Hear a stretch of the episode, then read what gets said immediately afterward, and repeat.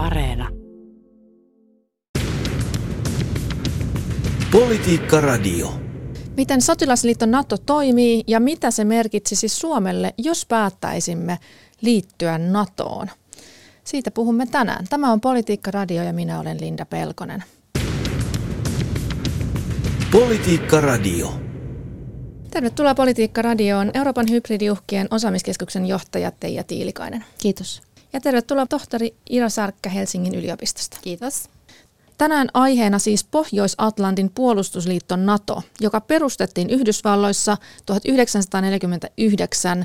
Syynä perustamiselle oli Neuvostoliiton länsimaille aiheuttama uhka. Ja tällä hetkellä nykyään Natossa on jo 30 eurooppalaista ja pohjoisamerikkalaista maata jäsenenä. Millainen sotilasliitto tässä oikein on kyseessä teidän? No tota, sotilasliitolla on ollut näiden ö, olemassaolo vuosien tai vuosikymmenten aikana aika monta vaihetta. Eli tietysti juuret olivat juuri nämä, tämä Neuvostoliiton uhka ja, ja, ja sitten se transatlanttinen yh- yhteistyö, eli Yhdysvaltojen tulo Eurooppaan puolustamaan sitten Eurooppaa tätä uhkaa vastaan.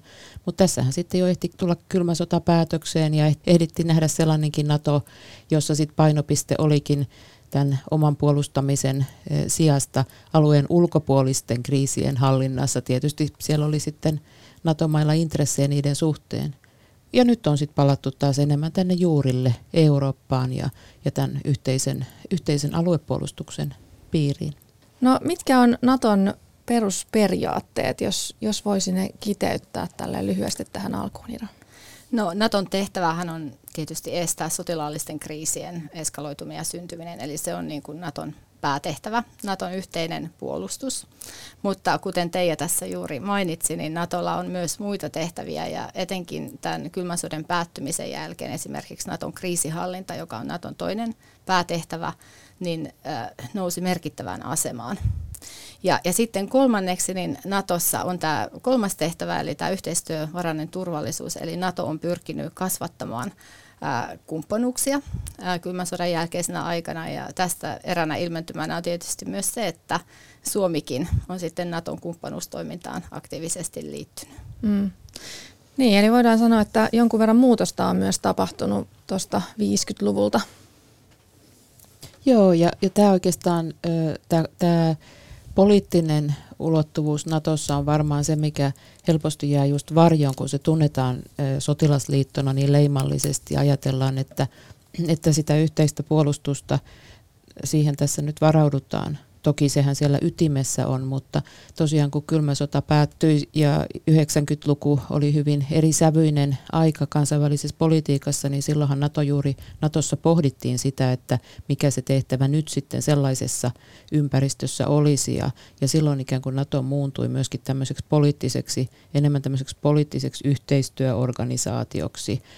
Ja tämä on tärkeä rooli, koska se tarjoaa tämmöisen foorumi nyt sitten myöskin poliittiselle keskustelulle, näille kumppanuuksille, yhteistyölle muiden kuin jäsenten kanssa. Ja, ja on hyvä muistaa, että Venäjähän myöskin solmi tällaisen kumppanuuden Naton kanssa silloin 90-luvulla. Niin, mitenhän se nykyään voisi tätä Venäjä ja Naton kumppanuus. Tosiaan Venäjältä tullut paljon huolestuneita kannanottoja jo vuosikausia siitä, että tapahtuu tämmöistä Naton itälaajentumista. Mutta jos mä palaan vielä vähän tuohon, että, että kun käytin tässä läpi, että, että mitkä on ne Naton perusperiaatteet, mutta, mutta onko eri mailla eri sääntöjä? Siis kuitenkin esimerkiksi Norja on ilmoittanut, että se ei halua ydinaseita maaperälleen.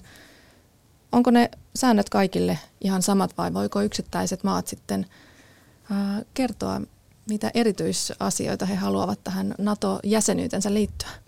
No mä voisin tähän kommentoida, eli tietysti siinä vaiheessa, kun ää, näitä jäsenyysneuvotteluilla käydään sitten, niin jokainen jäsenmaa saa omat toiveensa esittää, ja, ja tietysti Natolla on myös ajatuksia siitä, että millaisia asioita tämän kyseisen jäsenmaan tulisi tuoda pöytään niissä neuvotteluissa.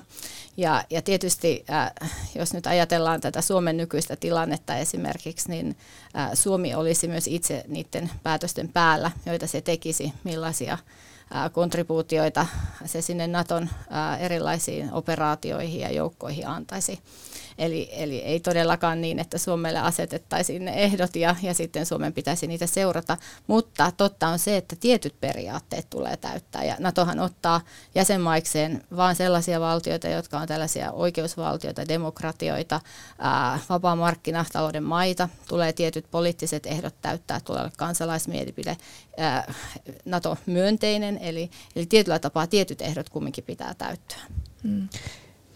Eri aikoina eri NATO-maiden, kun ovat liittyneet organisaatioon, niin myöskin niiden sisäpolitiikka on hyvin vahvasti vaikuttanut siihen, että minkälainen jäsenyysprofiili ja, ja minkälaiset ehdot niille on sitten laadittu. Eli siellä on tiettyä variaatiota, jos muistelee, että Ranska on kuitenkin ollut tietyn ajanjakson Naton sotilasorganisaatiosta ulkona. Myöskin Espanjassa oli, oli, oli hyvin vahvaa turbulenssia sen tiimoilta, että liitytäänkö vai ei. Norja sai nämä erityisehdot, joihin tietysti sen oma sisäpoliittinen tilanne vaikutti ja sen intressit. Eli, eli on todella niin, että tietysti Washingtonin sopimus, joka, joka on se oikeudellinen perusta liittymiselle, niin asettaa tietyt yhteiset kriteerit, mutta sitten, sitten tietysti sitä on sitä liikkumavaraa ja, mikä se liikkumavara sitten on, kun yksittäinen jäsenmaa liittyy, niin se varmasti myöskin riippuu siitä tilanteesta, jossa liitytään. Että Natolla on sitten, NATO-maat, muut, muut NATO-kumppanit kuitenkin sitten antaa ne paljon puhutut turvatakuut tai, tai ollaan varauduttu yhdessä puolustamaan myöskin uutta tulokasta, niin silloin pitää myös miettiä sitä, sitä strategista näkökulmaa, että mikä on mahdollista. Että kyllä se neuvotteluissa sitten haetaan sitä yhteistä – ymmärrystä siitä, että millä ehdoilla uusi, uusi jäsenmaa sitten liittyy. Mm. No Suomihan on tosiaan nyt Naton kumppani. Mitä se oikein tarkoittaa ja mitä hyötyä siitä kumppanuudesta voisi olla kovan paikan tullen?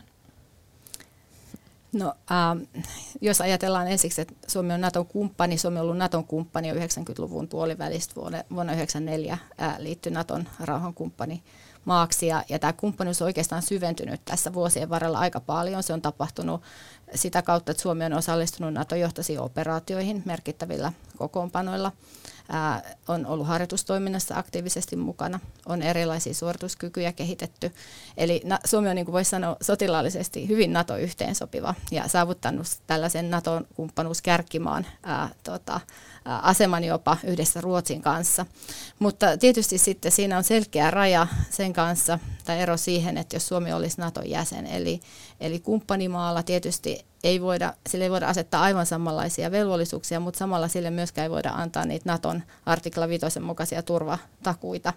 Ja, ja näin ollen, mikäli Suomi ei ole Naton jäsen, niin ei tietenkään voi saada Natolta tätä ää, suojaa, jota se tulisi NATO-maana saamaan. NATO on keskeinen ö, turvallisuuspoliittinen toimija Euroopassa ja, ja Suomi on tosiaan vuodesta 1994 asti nähnyt tarpeelliseksi ajaa itsensä tiiviiseen yhteistyöhön. Tietysti jossakin vaiheessa sitten oli tämä, syntyi tämä ajatus tästä, tästä paljon puhutusta NATO-optiosta, että mekin ehkä joskus haluttaisiin liittyä. Ja silloin tämä kaikki kumppanuusyhteistyö, mitä tässä vuosikymmenten mittaan tehnyt, tehty, niin tietysti helpottaa sitä mahdollista liittymistä, tekee myöskin Suomesta tällaisen hyvän, hyvän tota, kandidaatin, jos, jos siihen sitten päädyttäisiin, että halutaan liittyä. Että me ollaan sotilaallisesti yhteensopiva, sitä on kehitetty vuodesta 1995 lähtien. Me ollaan osallistuttu NATO-operaatioihin, Naton harjoituksiin tiivistyvässä määrin ja ollaan sitten osallistuttu myöskin näihin NATO-alueen ulkopuolisiin operaatioihin Afganistaniin esimerkiksi ja, ja tota, sillä tavalla osoitettu sitä ikään kuin tukea ja, ja yhteistyöhalua Naton, Naton suuntaan, mutta tässä on tietysti ollut myös Suomella se oma intressi. Yhtäältä se, että kun Nato on niin keskeinen toimija, niin meillä on niin perusteita ö, olla sen kanssa tiiviissä yhteistyössä. Naton päätökset vaikuttaa myös meidän rooliimme Euroopan turvallisuuspoliittisella kartalla. Ja sitten se, että kun on haluttu pitää avoimena sitä optiota, niin, niin näin niin kuin ikään kuin varaudutaan siihen, että jos tulee tarve tarve sitten lyhyelläkin aika varoitusajalla liittyä, niin periaatteessa edellytykset on siihen sitten olemassa. Hmm. No mutta jos vielä hetken puhutaan tästä kumppanuudesta, niin nyt kun ollaan NATO-kumppani, niin onko sillä jonkunlainen tämmöinen pidäkevaikutus? Voiko tämä kumppanuus olla edes jonkun asteinen pelote potentiaaliselle hyökkääjälle?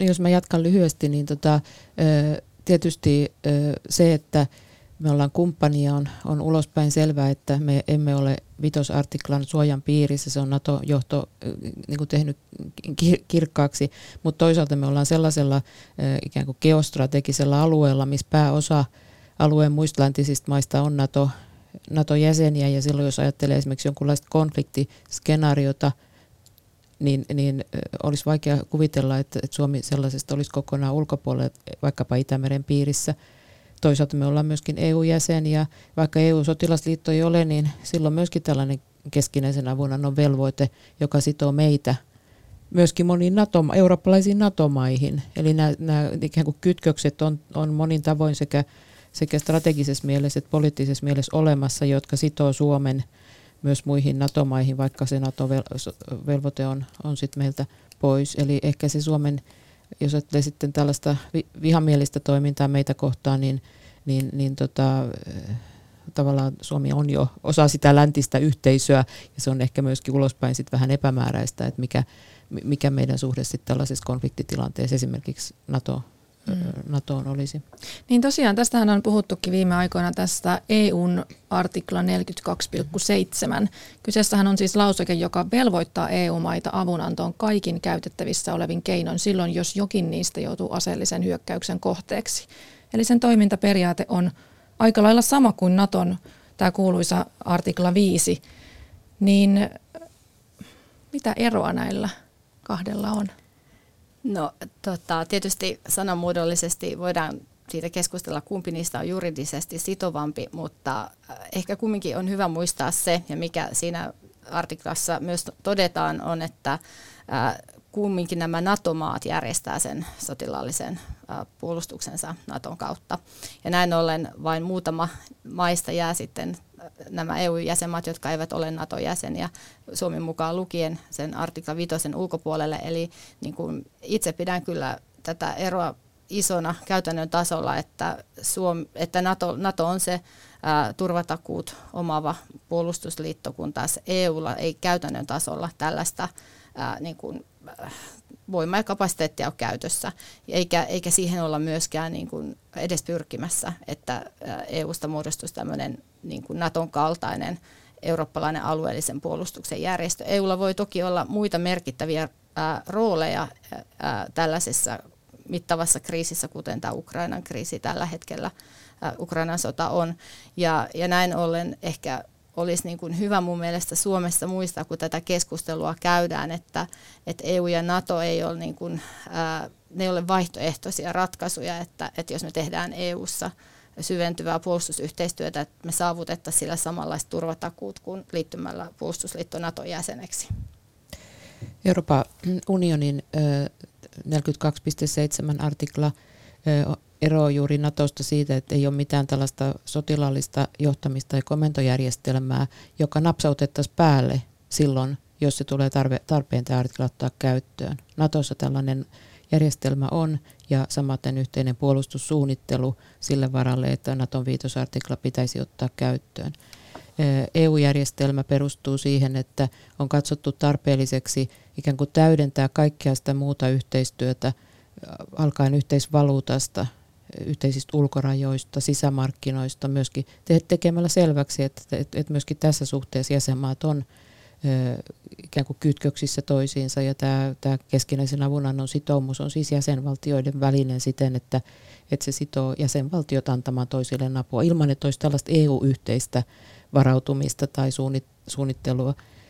Silloin kun sitä EU-turvatakuartiklaa haluttiin tänne Lissabonin sopimukseen tuoda 2008 ja 2009, niin ajateltiin, että kenties jonain päivänä Yhdysvalloilla on toisenlaiset intressit. Tämä oli niin yksi ajatus siellä takana, että, että eurooppalaisten pitää myöskin varautua tilanteeseen, jos Yhdysvalloilla ei ole halua tai kykyä sitoutua enää samalla vahvuudella Euroopan turvallisuuteen. Ja, ja, ja silloin se aika luonteva yhteys puolustusyhteistyölle olisi juuri EU, jossa se muukin eurooppalainen yhteistyö, eurooppalaisten valtioiden keskinäinen yhteistyö on.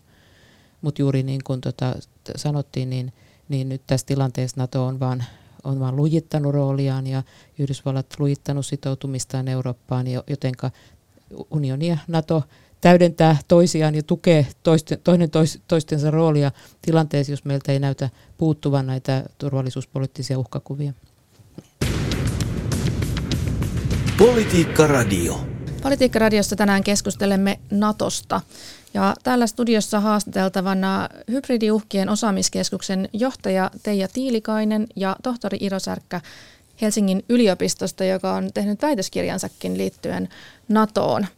Mutta nyt tässä on viime aikoina käynyt aika kuumana tämä Suomen NATO-keskustelu. Millä tavalla NATO voisi parantaa Suomen turvallisuutta jos liittyisimme jäseneksi, vai voisiko Natosta olla haittaa? Teija Tiilikainen, sinäkin olet ollut tekemässä tätä Suomen ulko- ja turvallisuuspoliittista selontekoa, jonka yhteydessä on arvioitu mahdollisen NATO-jäsenyyden vaikutuksia Suomelle. Joo, me tehtiin todella tämmöinen selvitys pienessä ryhmässä, kansainvälisessä ryhmässä hallituksen toimeksiannosta 2016 se valmistui ja, ja siinä oli todella määrä arvioida näitä hyötyjä ja haittoja eli erilaisia vaikutuksia. Ja ei, ei, ei ollut määrä tulla mihinkään lopputulokseen itse kysymyksen suhteen, että onko nyt sitten plussat vai miinukset suuremmat. Voidaan sanoa, että, että tämä, että Suomi on hyvin läheinen kumppani, mutta se ei kuitenkaan ole vielä Naton viitosartiklan, eli tämän Naton, Naton yhteispuolustusvelvoitteen piirissä, niin, niin saattaa luoda tämmöistä tiettyä epäselvyyttä sekä suomalaiseen puolustussuunnitteluun tai varautumiseen ja, ja että mikä tämän kumppanuuden rooli nyt sitten on, mitä me voimme siitä odottaa ja myöskin tämä pelotevaikutus ulospäin, jota tällä vitosartiklalla nyt haetaan. Se, se ikään kuin ajatus, että jos joku yrittää testata meidän, meidän tota puolustustamme, niin sillä on sitten aika iso hinta lappu, koska, koska täällä on, olisi sitten koko yhteinen ikään kuin NATO-koneisto vastassa. Tämä pelote, sen on ajateltu nyt sitten juuri vähentävän tätä halua tällaisiin sotilaallisiin aggressioihin yhtä NATO-maata kohtaan. Ajatellaan, että Suomi on aika yhteensopiva, että, että muuten me sanotaan siinä selvityksessä, että liittyminen sinänsä niin ei olisi nyt mitenkään niin kauhean iso asia, koska kumppanuus on nyt jo syvää ja ollaan oltu NATO-operaatioissa ja harjoituksissa ja kehitetty tätä sotilaallista yhteensopivuutta vuosikymmenten ajan. Mutta tietysti sitten jos katsoo tätä meidän karttaa ja geopolitiikkaa, niin jos Suomi ja sitten mahdollisesti Ruotsi liittyisi, niin se olisi Natossa hyvin iso laajennus. Se toisi Nato vahvasti tänne Venäjän kannalta tärkeille niin pohjoisille alueille, lähelle sen arktisia ja pohjoisia tota, sotilaallisia painopistealueita, tukikohtia ja, ja muuttaisi sillä tavalla tätä niin strategista karttaa. Eli todetaan niin kuin siinä, niin kuin on todettu tämän päivän keskustelussakin, että sitten se arvaamattomuus ja ne, ne, ne, ne tota, kielteiset vaikutukset liittyisivät siihen Venäjän reaktioon, jota me voimme sitten vain arvailla, että minkälainen se olisi lyhyttä, lyhyellä tähtäimellä tai sitten pitkäkestoisesti. Niin, tosiaan Venäjähän on jo toistavasti nyt todennut tämän Ukrainan sodan syttymisen, tai sen jälkeen kun Venäjä on hyökännyt Ukrainaan, niin se on todennut myös, että, että jos Suomi ja Ruotsi liittyisivät NATOon, on, olisi tulossa vakavia poliittisia ja sotilaallisia seurauksia. Miten tällaisia puheita pitäisi tulkita? No, Suomi, Suomi on selkeästi myös sanonut, että Suomi äh, suverenina maana niin on täysin itsemääräämisoikeus siitä, millaisia ulkopoliittisia valintoja tekee. Ja, ja tämä on tietysti linja, mistä ei pidä tinkiä, että ei pidä lähteä tämmöiseen niin kuin etupiiriuhittelun äh, alistumaan. Äh, mutta toki on, on todettava se, että kyllä sillä voisi olla jotain äh, negatiivisia ja todennäköisesti olisikin negatiivisia äh, turvallisuuspoliittisia vaikutuksia ja tietynlaista niin kuin, vaikuttamista Suomen suuntaan ää, to, tultaisiin ehkä tekemään. Mutta, mutta sitten ää, kysymys siitä, että, että lähtisikö Suomi niin kuin alistumaan tähän ja, ja Suomella kumminkin ää, maana on itsemääräämisoikeus tehdä ne omat valinnat, mitä haluaa ulkopoliittisesti tehdä ja voidaan mun, mun mielestä ihan kiistatta todeta myös se, että mikäli Suomi liittyisi NATOon, niin sillä olisi Suomen ää, puolustuskykyä ää, voimistuttava, vahventava vaikutus. Eli Suomen kansallinen puolustus olisi vieläkin uskottavampi kuin ilman näitä Naton turvatakuita mm. ja mahdollisia joukkoja ja vahvistuksia, joita Suomeen voitaisiinkin ehkä sitten sijoittaa, tietysti mikäli Suomi näin itse toivoisi. Olisiko sillä mitään negatiivisia vaikutuksia sitten tavallaan? Suomenhan pitäisi ainakin panostaa enemmän tähän ilmeisesti tähän puolustukseen ja esimerkiksi rahallisesti panostaa? No me tuossa selvityksessäkin jo katsomme, että, me ollaan, että Suomi, Suomi tässä suhteessa on jo varsin hyvällä, hyvällä tasolla ja että et, et, et nyt tämä kustannus, jos ajatellaan, että me oltaisiin myöskin sit saamapuolella, jos ajattelee, että miten se saattaisi vaikuttaa esimerkiksi materiaalihankintoihin ja, ja tietysti täytyy sille ikään kuin turva, myöskin tällaisen turvallisen, turvallisuuden tunteellekin laittaa joku hinta, että et, et, et, tämä kustannus nyt sitten sit varmasti meillä ei olisi niin kauhean, kauhean suuri, mutta e, ehkä se on enemmän juuri näin, että, että mikä se, nyt tämän päivän turvallisuuspoliittista keskustelua kun käydään, niin, niin mikä tavallaan se pitkän tähtäimen Suomen turvallisuuspoliittinen intressi on, kun tässä on nyt jo hyvin pitkään puhuttu tästä asiasta, että liittyäkö vai eikö, kuinka kauan mahdollinen NATO-ovi on meille auki, sekin on mielestäni tässä yhteydessä huomioitava, että, että nyt, nyt tietysti tätä kovasti alleviivataan, että NATO pysyy avoimena organisaationa perussopimustensa mukaisesti, mutta voiko sellainen tilanne tulla eteen, että että että jäsenmaiden harkinta tässä suhteessa jotenkin pysyvämmin muuttuu?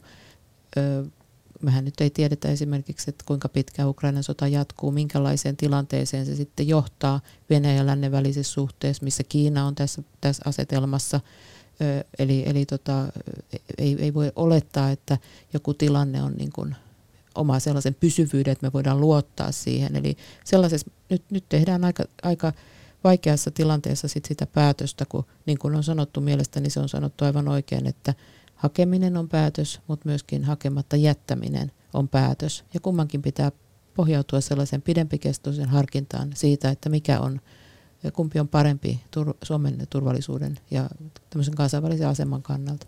Niin tasavallan presidentti Sauli Niinistökin on todennut, että Suomen turvallisuusympäristö on nopeassa ja rajussa muutoksessa, niin millä tavalla NATO voisi tuoda turvaa tällaisesta tilanteessa vai, vai voisiko se? Olisiko nyt oikea aika sitten nimenomaan liittyä NATOon, jos liitytään? No tässä tietysti tasapainotellaan sen kanssa, että onhan Naton ovi varmasti auki sitten Suomelle ja näinhän Nato on ilmaissut sen, että kyllä se on. Ja, ja tota, tietysti se, että Natolle tulisi ää, aika pitkä, yli 1300 kilometrin ää, ulkoraja Venäjän kanssa, mutta samalla myös yhteydet sinne arktisille alueelle Suomen kautta parantuisi. Ja, ja toisaalta sitten, jos ajatellaan, että ulkoraja kasvaisi niin merkittävissä määrin, niin voidaan ajatella, että, että NATO ikään kuin työntyisi lähemmäksi Venäjää ja, ja sitten se lisäisi sitä omaa vaikutuspiiriään niin kuin entisestään. Ja Venäjä, mikäli lähtisi tällaisiin niin kuin vihollismielisiin ää, toimiin tulevaisuudessa, niin ikään kuin sellaisen ää, konfliktin tai sodan käyminen useammalla eri rintamalla tulisi myös sille toimijana huomattavasti vaikeammaksi. Sitten tietysti voitaisiin miettiä näitä vaikutuksia, että millaisia vaikutuksia Suomen niin kuin puolustukselle tästä voisi muuten olla, niin se, mistä Teija tässä jo mainitsikin, niin Suomi kun ulotettaisiin tämän Naton puolustussuunnittelun piiriin, niin on mahdollista, että Suomi liitettäisiin ja todennäköisesti liitettäisiinkin Naton alueellisen puolustuksen suunnitelmiin sillä tavalla, että, että Suomeen saataisiin niin kuin tämmöisessä mahdollisessa konfliktitilanteessa lisäturvaa, mutta sitten toisaalta myös se odotus siitä, että Suomen pitäisi osallistua muiden maiden puolustamiseen. Eli kyllä mä pitäisin aika todennäköisenä sitä, että Suomesta lähetettäisiin joukkoja esimerkiksi Baltian maihin turvaamaan ää, tilannetta siellä. NATOhan on lisännyt läsnäoloaan Krimin valtauksen jälkeen jo Itämeren alueella Baltian maissa Puolassa merkittävällä tavalla. Ja nyt osana tätä Ukrainan kriisiä niin itse asiassa moninkertaistanut joukkojen määrän siellä. Mm. Niin, no, kun Suomessa kuitenkin on se tilanne, että valtaosa ainakin miespuolisista henkilöistä jokaisesta ikäluokasta menee armeijaan, niin tarkoittaisiko se nyt sitä, että kuka tahansa armeijan käynyt henkilö voitaisiin sitten lähettää tuonne jonnekin Balkanille sen jälkeen, jos oltaisiin Natossa? Asevelvollisten lähettäminen kansainväliseen operaatioon ei, ei voi tulla kysymykseen, jos ei sitten jotakin hyvin periaatteellista muutu suomalaisessa ajattelussa, enkä niin usko, usko ollenkaan käyvän. Mutta, mutta se on ihan totta, että kyllä meidän on hyvä kun tätä NATO-keskustelua käydään, niin muistaa myöskin juuri se, että, että yhtäältä meillä on, olisi NATO-jäseninä oikeus odottaa muilta apua. Me varmasti varauduttaisiin sellaiseen tilanteeseen muiden kanssa, paremmin harjoiteltaisiin sitä, oltaisiin sillä tavalla osa sitä ikään kuin NATOn yhteistä, yhteistä turvallisuuden piiriä. Mutta toisaalta sitten juuri kääntäen, eli, eli myöskin Suomella olisi sitten rooli muiden turvallisuuden takaamisessa ja, ja, ja olisi hyvä pohtia, että mitä se meiltä tarkoittaisi. On sanottu näin, että näissä kansainvälisissä operaatioissa, Naton alueen ulkopuolisissa operaatioissa, mitkä nyt sitten varmaan joksikin aika on vähän, vähän tota, tauolla, iso Afganistanin operaatio, myöskin aikaisemmin muita operaatioita paljon, niin ettei ole sellaista, se on sitten enemmän harkinnanvaraista, ketkä NATO jäsenmaista niihin osallistuu, minkälaisella panoksella. Jos katsotaan historiaa, niin, niin, tämä on ihan totta, että siellä on ollut, oltu vaihtelevasti mukana. Ja Suomi on ollut niissä NATO-johtoisissa operaatioissa jo kumppanimaana mukana. Mutta sekin on hyvä muistaa, että jäsenenä meillä olisi sitten myöskin saattaisi olla enemmän painetta tässä. Eli Suomi olisi niin kuin tavallaan saamassa muilta, mutta myöskin täytyy sitten varautua siihen, että meiltä odotetaan panosta ja että se panos on hiukan erilainen siis yhteisen puolustus, puolustusvelvoitteen suhteen paljonnekin erilainen kuin tänä päivänä, mutta, mutta myöskin sit muiden NATO-toimintojen osalta. Joo, mä olen tästä täysin samaa mieltä, että pitäisi niin kuin katsoa tätä asiaa vähän pidemmällä aikaperspektiivillä. Et nyt nähdään, että NATO on tätä läsnäoloa Euroopassa vahvistanut. Tällaista kehityssuuntaa me ei osattu odottaa vielä 15 vuotta sitten ollenkaan. NATO oli niin vahvasti kriisinhallintaorganisaatio, mutta todennäköisesti tulee vielä se päivä, jolloin tulee uusi globaali kriisi, jonne NATO ja Yhdysvallat etunenässä haluaa lähettää joukkoja. Ja silloin herää se kysymys, että mitä ne muut NATO-maat, miten ne osallistuu tähän. Se ei välttämättä ole aluksi NATO-johtoinen operaatio, muodostetaan tämmöinen niin kuin halukkaiden koalitio, mutta kuten ollaan esimerkiksi Afganistanin osalta nähty, niin näin tapahtui, että siitä tuli sitten NATO-johtoinen operaatio ja se voi kestää pitkään. Ja, ja tietysti, että jokainen jäsenmaa saa itse päättää, millä millä joukoilla ja millä materiaalisella tuella lähtee tämmöisiin operaatioihin mukaan, mutta se on selvä, että jos Suomi on NATO-jäsenmaa, niin kyllähän silloin odotukset on suurempia kuin kumppanilta ja, ja Suomen pitää pystyä sitoutumaan myös tällaiseen toimintaan. Ja sitten jos ihan katsoo näitä ää, tota, NATO-maita, jotka liittyy 2000-luvun alkupuolella, niin kyllä ne alkoi aika merkittävällä tavalla osallistua ää, silloisiin Naton kauaskantoisiin operaatioihin esimerkiksi Afganistanissa. Niin eli pelkästään ei, me ei pelkästään Suomena sit siinä tapauksessa turvattaisi vaan vaikka Viron ja Ruotsin ja näiden lähimaiden tilannetta, vaan pitäisi ehkä lähettää joukkoja kauemmaskin. Meillä pitäisi olla valmius silloin, että me ollaan, jos ollaan tasavertainen tai täysi, täysi jäsen, niin me, meillä on sitten oikeuksia ja velvollisuuksia ja niihin on hyvä, hyvä varautua. Mutta kuten sanottu, että näihin ulkopuolisiin, alueen ulkopuolisiin operaatioihin näyttää liittyvän vähän enemmän liikkumavaraa, mutta toki on odotuksia juuri, juuri ettei voi vaan odottaa odotuksia myöskin, että me ollaan siellä niin antamassa.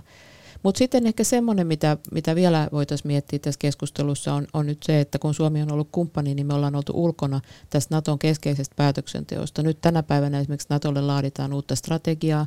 Se tullaan hyväksymään näillä näkymin Madridin kokouksessa juhannuksen jälkeen tästä työstä, kun mietitään, että miten NATO asemoi itsensä tässä globaalissa tilanteessa, eurooppalaisessa kriisissä, toki Suomi voi olla niin kuin vähän, vähän siellä liepeillä, kun tätä keskustelua käydään, mutta varsinaiset linjaukset ja päätöksethän tehdään jäsenten kesken. Eli se olisi myöskin sitten se yksi, yksi jäsenyyden hyöty, että oltaisiin siinä samassa pöydässä ja voitaisiin tuoda näitä meidän turvallisuustarpeita ja näiden meidän geopoliittisten alueiden näkökulmia sitten siihen yhteiseen NATO-pöytään, kun katsotaan, että miten NATO tulee kehittää, miten sen puolustuksen painopisteet tai varautumista tulee kehittää. Eli se ei, se ei nyt kuitenkaan ole ihan mikään vähäpätöinen asia, niin kuin Suomi hyvin EUn puitteista on nähnyt, että, että kyllä siellä pienikin jäsenmaa voi olla hyvin aktiivinen ja tuoda niitä omia näkökantojaan esiin. No tota, sitten puhutaan vielä vähän pikkusen siitä prosessista. Eli nyt, nyt kun tästä on keskusteltu paljon, että, että voisiko Suomi mahdollisesti harkita tätä NATO-jäsenyyttä ja tosiaan sorvataan selontekoakin Natosta. Hallitus ei tosiaan tee NATO-jäsenyydestä mitään niin kuin pohjaesitystä tässä selonteossa ja Ylen politiikan erikoistoimittaja Arik Hakahuhta kirjoitti viime viikolla, että tässä tilanteessa NATOon olisi kaksi päävaihtoehtoa, miten tämä prosessi menisi. Eli ensimmäinen vaihtoehto olisi sellainen, että presidentti ja hallitus kertovat oman kantansa jossakin tämmöisessä sopivassa kohtaa selonteon eduskuntakäsittelyn aikana ja eduskunnan enemmistö sitten sinetöi tämän ratkaisun. Tai sitten toinen vaihtoehto, jota Hakahuhta pitää tässä todennäköisempänä vaihtoehtona, niin tämä prosessi menisi niin, että eduskuntakeskustelussa edustajien ja eduskuntaryhmien enemmistön mielipide alkaisi muodostua yhdessä ministerien ja presidentin kanssa samansuuntaiseksi. Ja sitten yhtenä päivänä presidentti, hallituksen avainministerit sekä eduskuntaryhmien johto toteaisivat, että presidentillä, hallituksella ja eduskunnan enemmistöllä on samankaltainen käsitys NATO-ratkaisusta. Olisi syntynyt enemmistön yhteisymmärrys, eli konsensus. Miten te arvioitte näitä mahdollisia vaihtoehtoja? Millaisella prosessilla tämä Suomen NATO-jäsenyydestä päättäminen saattaisi mennä? No tässä on varmasti nyt erotettu, hyvä erottaa niin kuin kaksi vaihetta. Eli, eli hakemuksesta päättäminen, eli se, että Suomi lähtee hakemaan jäsenyyttä. Sitten kun se päätös olisi kansallisesti tehty, niin sittenhän seuraisi neuvottelut siitä jäsenyyssopimuksesta ja siinä määriteltäisiin ne ehdot, joilla Suomi sitten liittyy, onko meillä jotakin erityisehtoja. Ja sitten kun se sopimus on valmis, niin, niin, niin se pitäisi sitten tietysti kansallisessa menettelyssä hyväksyä. Sitten kun se on hyväksytty myöskin muissa NATO-maissa niiden perustuslakien mukaisessa menettelyssä – eli mielestäni nyt se jälkimmäinen osa, tuota, tai kumpaankin liittyy kysymysmerkkejä. Varmaan tämä päätös siitä, että, että lähdettäisiin hakemaan NATO-jäsenyyttä, niin jollakin tavalla sitten siinä täytyy olla nämä kaikki kolme keskeistä valtioelintä, presidentti, hallitus ja eduskunta mukana. Onko se sitten niin kuin EU-jäsenyyttä, kun lähdettiin hakemaan, niin se eduskunnan kanta testattiin hallituksen selontekomenettelyssä, jos ei se nyt ole tämä valmisteella oleva selonteko, niin olisiko se sitten joku erillinen selonteko. Eli, eli konsensus täytyy kehittyä, olen, olen samaa mieltä siitä, että, että, että tällaista asiaa ei lähdetä ikään kuin testaamaan, vaan, vaan että, että, että tämmöinen keskinäinen yhteisymmärrys, puolue, puolue, puolueet on mukana ja että meillä että, että, että on ikään kuin ennen kuin sellaista selontekoa lähdetään viemään eduskunnalle tästä asiasta, niin jo käsitys, että sillä, sillä on riittävä enemmistö sillä jäsen, jäsenyyden hake, hakemiselle siellä eduskunnassa. Mutta tasavallan presidenttihän sitten hallituksen esityksestä tekee sen päätöksen siitä hakemuksen jättämisestä, mutta, mutta miten se eduskunnan mukaan, mukaan tulo siihen rakennetaan ja testataan se, tota, että et toimitaan, hallitus toimii eduskunnan luottamuksen varassa, niin, niin tota, varmaan sille on sitten se, se muoto, että onko se selonteko vai mikä. Mutta sitten, sitten se onkin mielenkiintoinen kysymys tämä toinen vaihe, eli sitten kun se neuvottelu jäsenyyssopimus on saatu aikaan ja se on sitten valmis esiteltäväksi, ää, niin, kene, niin, niin nyt on tässä jo vähän pohdittu sitä kansanäänestyksen hankaluutta, vaikka se, vaikka se tota, jossakin vaiheessa Suomessakin oli keskustelussa vahvasti, että sitä kautta – vain sitten mentäisiin niin kuin mentiin Euroopan unioniin. Nyt me tiedetään, mitkä ne, mitkä ne, tai on tullut hyvin ilmeiseksi, että mitkä ne mahdolliset ulkovaltojen vaikuttamisyritykset sellaiseen kansanäänestyskampanjaan ja varsinaiseen äänestykseen sitten olisi, että se alkaa näyttäytyä aika hankalalta. Mutta, mutta jollakin tavalla tietysti sit parlamentaarisesti, demokraattisesti se täytyisi se jäsenyyssopimus myöskin hyväksyä. Ja olisiko se sitten eduskunnassa ja mikä enemmistö, niin siihen sitten perustuslakivaliokunta otta, ottaisi varmaan kantaa siinä ensimmäisessä vaiheessa, että miten se varsinainen jäsenyyssopimuksen hyväksyminen sitten tapahtuisi, minkälaisilla enemmistöillä eduskunnassa ennen kuin voitaisiin sitten kansallisesti ratifioida.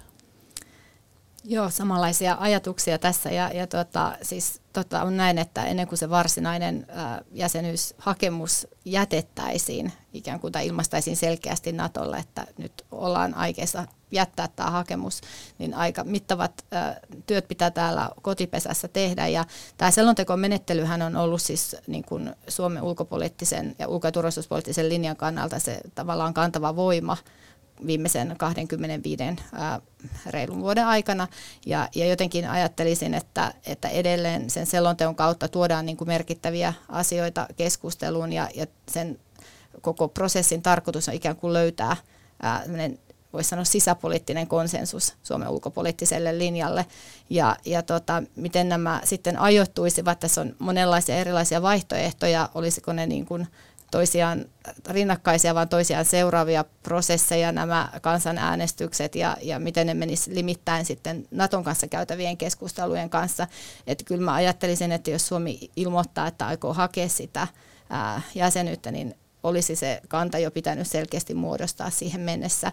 Ja aikaisemmin kun NATO on ottanut, tai NATO sitten kutsuu niin kuin halukkaan jäsenmaan tähän prosessiin, niin näillä edellisillä kierroksilla, laajentumiskierroksilla on ollut aika pitkätkin esiselvitysprosessit sen osalta, että onko maa NATO yhteensopiva niin sanotusti, mutta Suomen osalta uskon, että tämä vaihe tulisi olla aika nopea. Suomi on osoittanut se yhteensopivuuden monella tapaa jo aikaisemmin, mutta sitten se ajankohta, että milloin ikään kuin NATO-maat näyttäisi vihreitä valo, valoa sille, että Suomi voidaan ottaa mukaan, niin se pitäisi tässä Naton tulevassa huippukokouksessa jo mahdollisesti, joka on ensi kesänä siellä Madridissa, kutsua NATO tähän, Suomi tähän prosessiin. Sen jälkeen käytäisiin nämä tarvittavat neuvottelut Suomen kanssa, mitä Suomen tulisi tehdä, että täyttäisi nämä jäsenyysehdot niin lyhyellä kuin pidemmälläkin aikavälillä.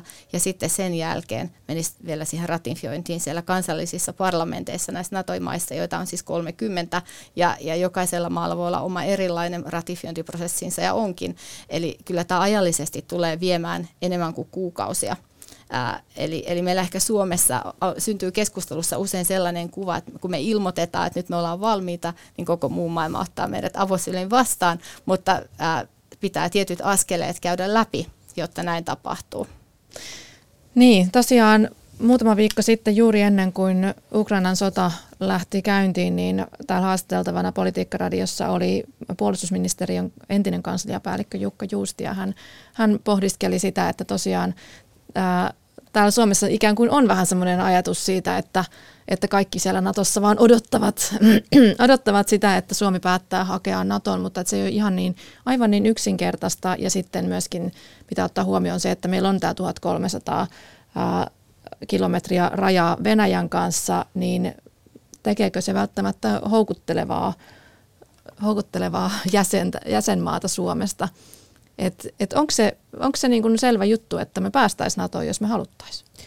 No näin me ei voida oikeastaan koskaan sanoa, koska, koska todella se päätös, päätös, päätösvalta kuuluu yksittäisille NATO-maille myöskin ja, ja niiden, ikään kuin, niiden valtiosäännön mukaisille prosesseille. Eli moni, monissa maissa juuri sit se parlamentti on, on se hyväksyjä. Siellä voi olla erityisintressejä. Esimerkiksi nyt tietysti mietityttää, että onko siellä NATO-maita, jotka herkä, he, erityisen herkällä korvalla kuuntelevat näitä Venäjän uhitteluja vaikkapa, sitä, että NATOn ei tulisi laajentua enää ja eli, eli on, on mielestäni parempi, että me ei nyt sillä tavalla tuudittauduta siihen ajatukseen, että kun päätämme hakea, niin meidät sitten avosyli otetaan vastaan, vaan siellä voi olla yksittäisissä NATO-maissa aj- er, ajatuksia ja, ja, ja sisäpoliittinen tilanne, joka on meidän kannalta hankala. E, että kyllä se, kyllä tavallaan se prosessi ei välttämättä ole helppoa. Ehkä syntynyt tällainen mielikuva, kun, kun tätä nyt toisaalta sit Naton johdon suulla ja, ja, ja monesta maasta kuitenkin kuullaan tätä, että kuinka hyvä kumppani Suomi on ja Suomi panostaa ja jopa semmoista luonnehdintaa, että Suomi on jo, tekee jo enemmän kuin monessa suhteessa kuin monet NATO-maat. Mut, mutta tämä prosessi on kuitenkin katsottava alusta loppuun asti ja me tarvitsemme kaikkien 30 NATO-jäsenmaan hyväksynnän sille liittymiselle ja ole, olisimmeko sitten yksin siinä prosessissa vai olisiko, olisiko kenties Ruotsin mukana, jolloin se tietysti vaikuttaa sitten myöskin Naton niin strategisesta ja yhteispuolustuksen näkökulmasta. Se on mielestäni niin kuin perusteltua tota, myöskin ottaa, ottaa huomioon, että se, se mahdollisuus, että siinä voisi tulla vaikeuksia. No kuitenkin nyt kun ollaan tätä prosessia käyty tässä läpi, niin kuulostaa mm. siltä, että, että sinne NATOon nyt ei oikein voida mennä ilman, että Venäjä siitä saisi tietää. Mutta onko, onko mahdollista saada turvatakuut siksi aikaa, kun tämä hakuprosessi olisi kesken? No tota, ehkä mä lyhyesti vaan kommentoin sitä, että tällaisia Naton turvatakuita tällaisessa kohtaa hakijamaalle koskaan aikaisemmin ei ole annettu. Ja, ja sehän jo yksi syy varmaan juuri on se, että, että, että ennen kuin ne NATO-maiden päätökset siellä parlamenteissa ja valtiosääntöjen mukaisesti on tehty, niin NATO ei tavallaan ikään kuin voi tehdä sellaista päätöstä tarjota hakijamaille maalle niitä turvatakuita. Että jotenkin tuntuu, että se silloin ylittäisi valtuutensa.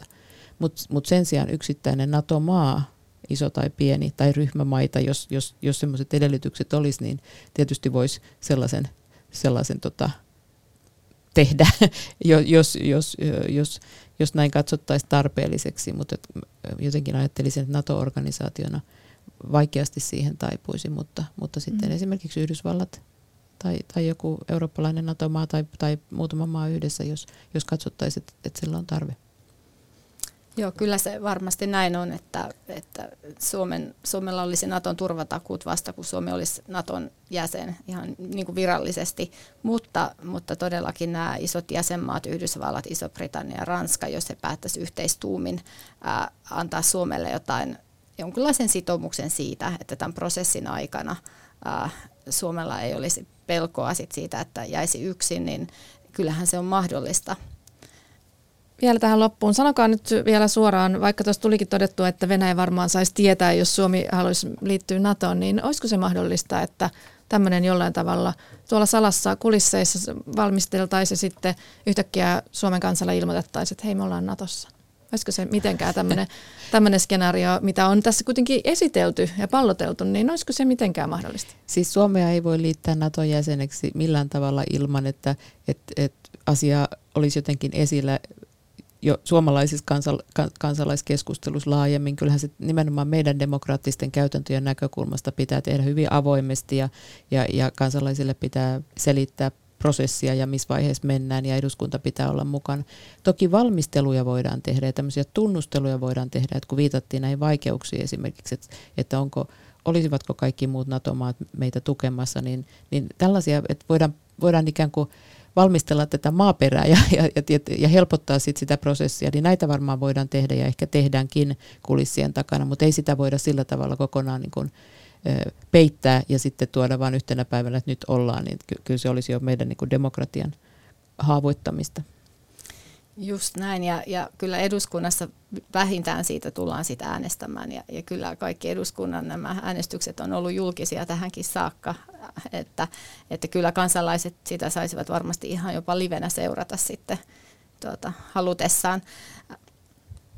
No joo, ja jäädään mielenkiinnolla jännityksellä seuraavaan, miten tämä NATO-keskustelu tästä etenee. Tosiaan ei välttämättä tulisi kansanäänestystä, mutta sitäkin tässä on julkisuudessa esitetty. Ja, ja jos tämä aikataulu nyt, mistä puhuttiin, niin, niin sehän voi olla, että, että ennen vielä eduskunta, seuraavia eduskuntavaaleja vielä, vielä NATO-päätös saataisiin aikaan. Vai onko vastaväitteitä tästä? Ei, ei, siis kyllä tässä mielestäni on kaikki edellytykset ripeän prosessiin, jos kansalaismielipide, puolueiden mielipide, poliittisen johdon, johdon mielipide sille linjalle asettuu, niin niin tässä nyt sattuu kuitenkin NATO-huippukokous olemaan tänä kesänä. Hei, kiitos oikein paljon tästä keskustelusta. Hybridikeskuksien osaamiskeskuksen johtaja Teija Tiilikainen ja tohtori Ido Särkkä Helsingin yliopistosta. Kiitos. Kiitos. Politiikka Radio.